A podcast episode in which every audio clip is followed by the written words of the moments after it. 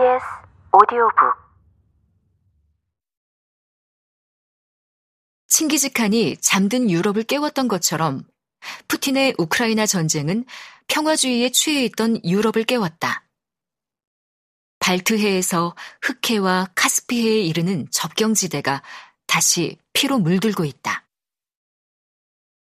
동유럽사 전문가인 미국의 역사학자 티머시 스나이더가 피해 젖은 땅, 블러드렌즈라고 명명한 지역이 다시 유라시아를 동과 서로 분열시키고 있다.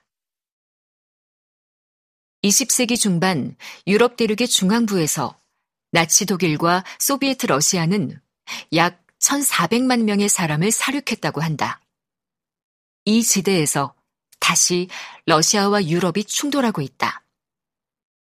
서양과 동양, 정확하게는 미국과 유럽을 중심으로 한 자유민주 세력과 중국과 러시아의 권위주의 세력을 가르는 지정학적 대분기가 일어나고 있다. 이러한 지정학적 대분기가 미래 사회에 어떤 영향을 미칠지 아직 가늠조차 할 수 없다. 코로나 전염병과 함께 찾아온 우크라이나 전쟁이 세계화를 약화하거나 변형하고 세계를 분열시키리라는 전망은 분명해 보인다.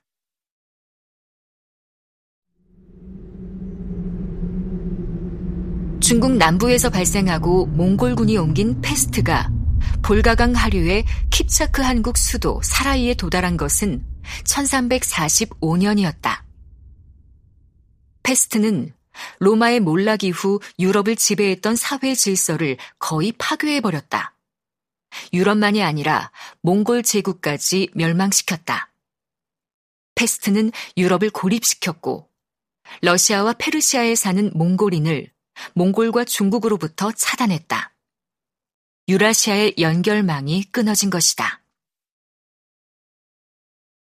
지금의 코로나를 14세기의 패스트와 비교할 수는 없지만 중국은 여전히 나라 전체를 봉쇄하고 러시아는 우크라이나 전쟁으로 점차 고립되고 있다. 세계가, 특히 유라시아 대륙이 분열하고 있다. 이러한 분열은 전쟁과 평화를 다시 생각하게 만든다.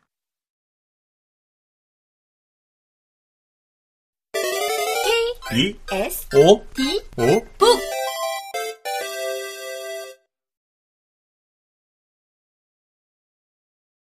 5장.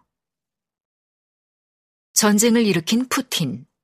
전쟁의 의미를 바꾼 젤렌스키 전쟁이 만든 정치적 리더십, 푸틴과 젤렌스키.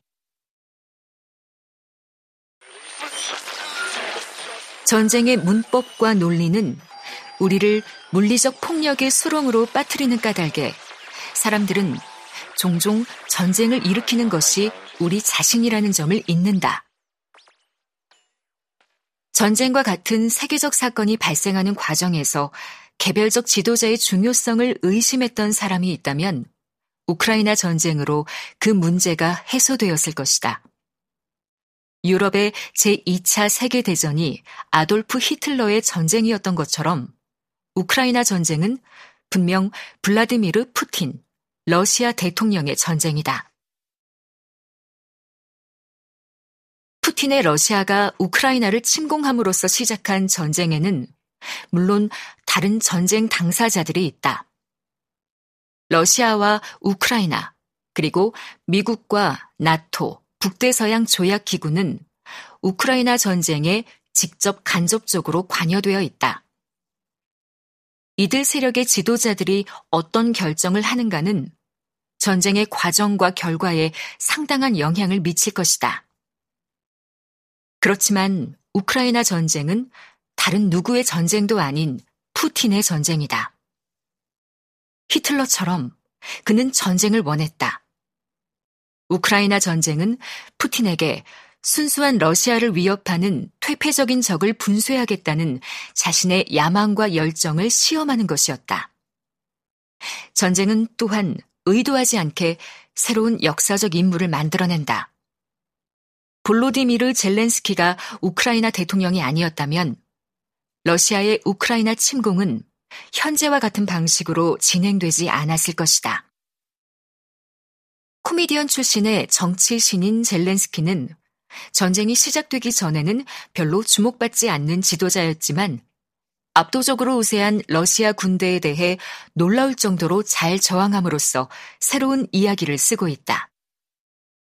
우크라이나에 대한 그의 책임과 용기는 자신에게 철수를 제안한 미국 정보 관리들에게 나는 탈 것이 아니라 탄약이 필요하다라고 말한 데서 잘 드러난다.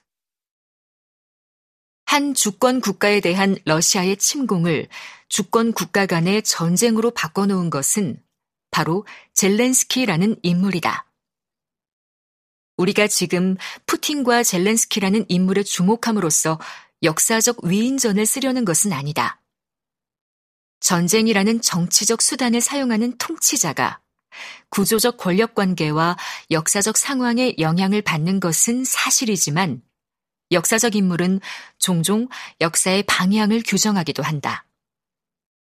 그러므로 역사적 사건이 일어나는 특정 장소와 특정 순간에 누가 직책을 맡고 어떤 결정을 내리는지가 역사적 과정에 얼마나 커다란 차이가 있는지를 인식하는 것은 매우 중요하다.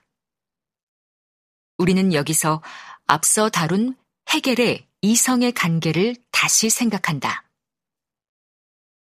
인간은 스스로 자신의 의지에 따라 행동한다고 믿지만 실제로 그것은 역사를 움직이는 더 커다란 힘인 이성과 정신의 도구에 불과하다는 것이 이성의 관계다. 개인의 의지와 열정이 역사를 진행하는 힘이 되지만 사실은 세계 이성이 자신의 목적을 실현하기 위하여 이를 이용하고 있음에 불과하다는 것이다. 왜 여기서 간계인가? 계략은 어떤 일을 이루기 위한 꾀나 수단을 의미한다. 따라서 간계란 자신의 이익과 목적을 이루기 위한 수단으로서 숨겨진 간사한 계략이다. 목적을 달성하기 위한 교활한 수단으로서의 계략은 높이 평가되지 않는다.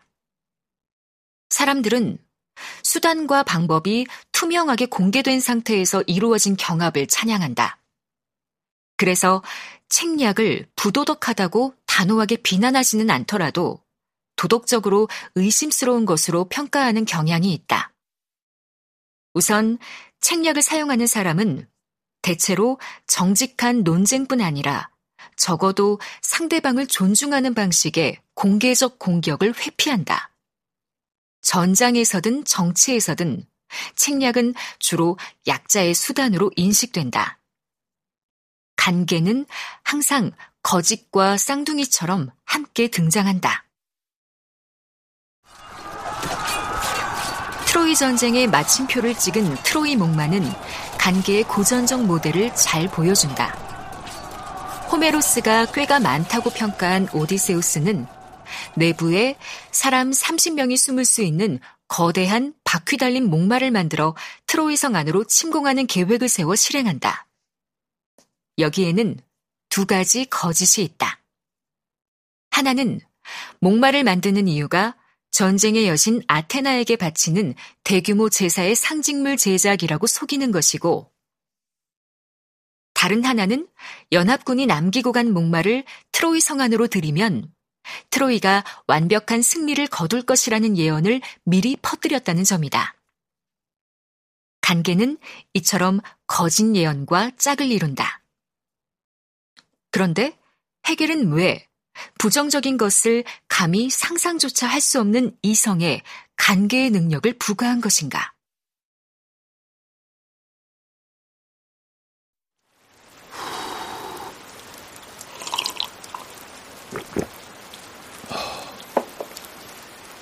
KBS 오디오북